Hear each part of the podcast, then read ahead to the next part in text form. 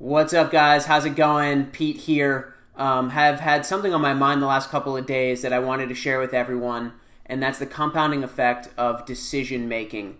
Uh, really wanted to talk about this, despite the fact that I have this third eyeball right here, right between my eyes. That's not so much here or here, but right here.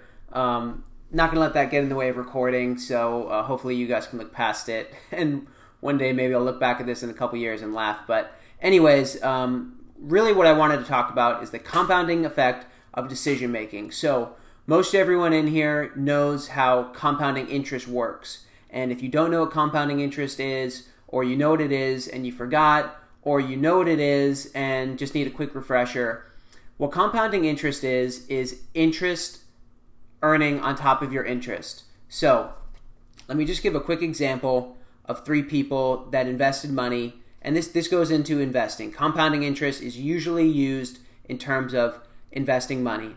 So the way it works is that your interest earns interest. So I'm probably confusing you by saying that over and over. So let me just give you the perfect example. Um, and I've got a little cheat sheet right here. So Susan invests $5,000 annually between the age 25 and 35. In total, she invests $50,000. So between age 25 and 35, that's 10 years. Five grand each year is a total of $50,000. Five grand times 10 years is $50,000. Bill invests $5,000, just like Susan, between the age of 35 and 65.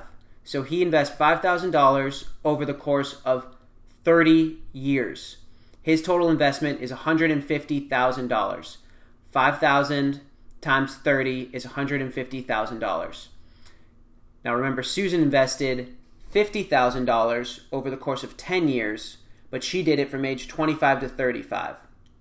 Bill invested $150,000, three times as much, and he did it over three times as much time. He did it over 30 years um, to her 10 years.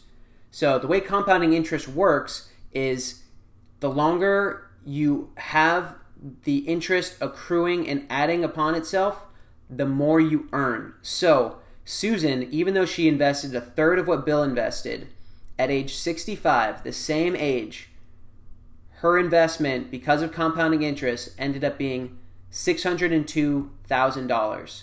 Bill, on the other hand, invested three times as much for three times as long, and he only accrued $540,000. That's a that's a $60,000 difference that Susan earned more than Bill even though she invested a third of the amount and she did it for a third of the amount of time.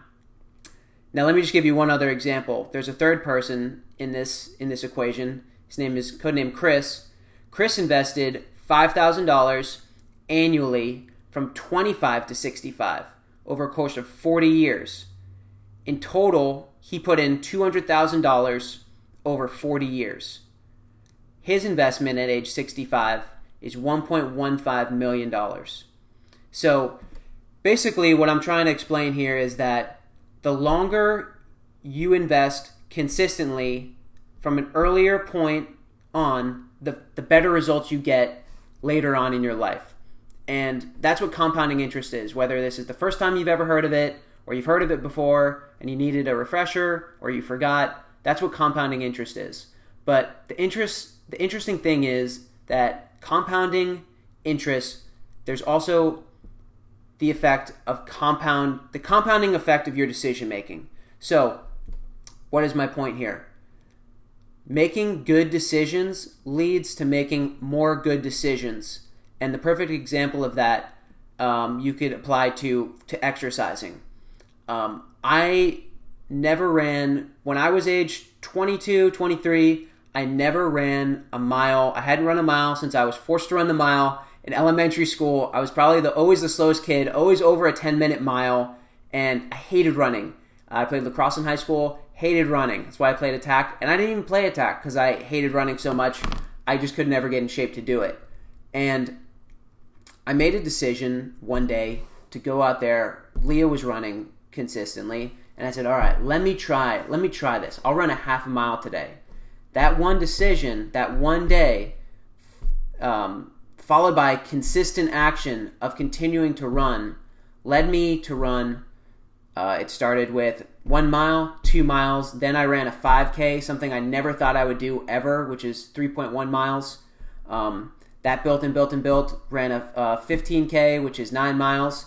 Built and built and built. Half marathon, 13.1 miles. Built and built to a full marathon, which I don't recommend uh, for everyone. That is a very extreme example. But let me give you a little bit less extreme of an example. How many people hit the snooze the snooze button? I do it all the time.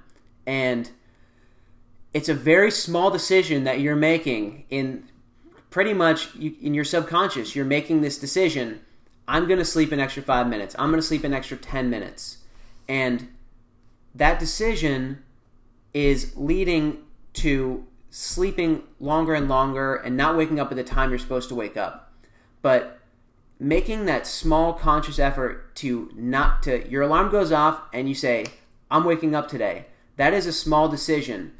What did you, you know, and then what are you going to do with that extra time that you have from waking up early? Are you going to read a book? Are you going to get some extra work done that you couldn't get the night before? Are you going to send a couple emails, do a little bit of research on whatever it is you've got going on in your life? So it's the very small step of compounding decision making. One day it's not hitting the snooze button, and then the next day it's consistently not doing that so that you're waking up earlier and earlier, you're getting more and more done, you're doing more and more of the things that you want to do. Um, another example is coming home or whatever whatever time of night it is. It's easy.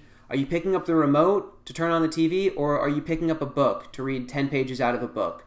Which is something that everyone can do.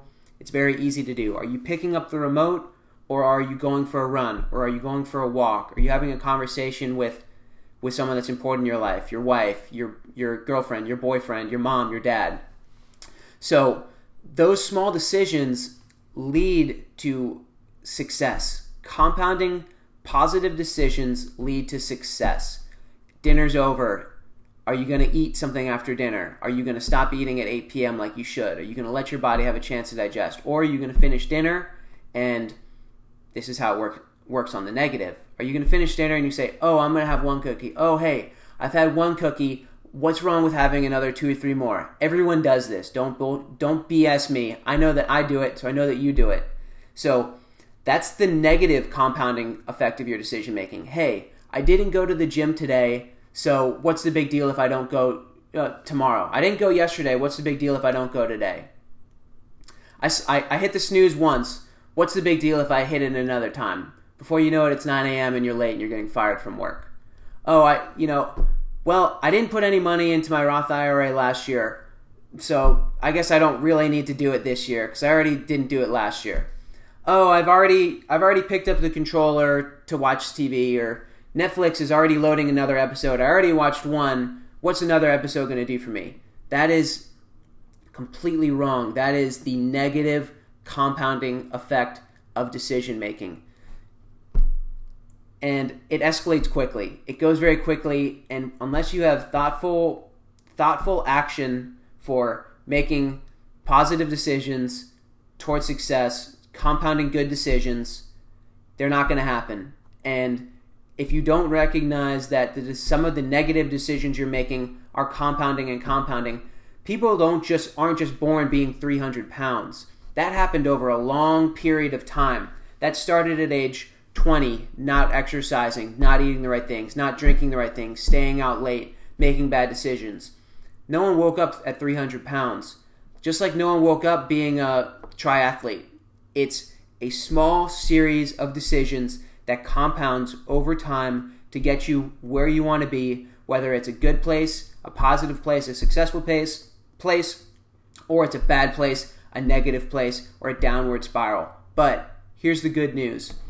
You can change the trajectory, the compounding of your decisions at any point in time. It's not like compound it's it's similar to compound interest when it comes to investing, but you have time to make changes in your life no matter where you are in your life, whether it's getting more fit, getting more financially stable, uh, getting a better job, uh, having a better relationship with people you care about. There's no wrong time to start. So start now because that compounding effect is real, and I wanted to share that with you guys today. Have a great day. Thanks for listening.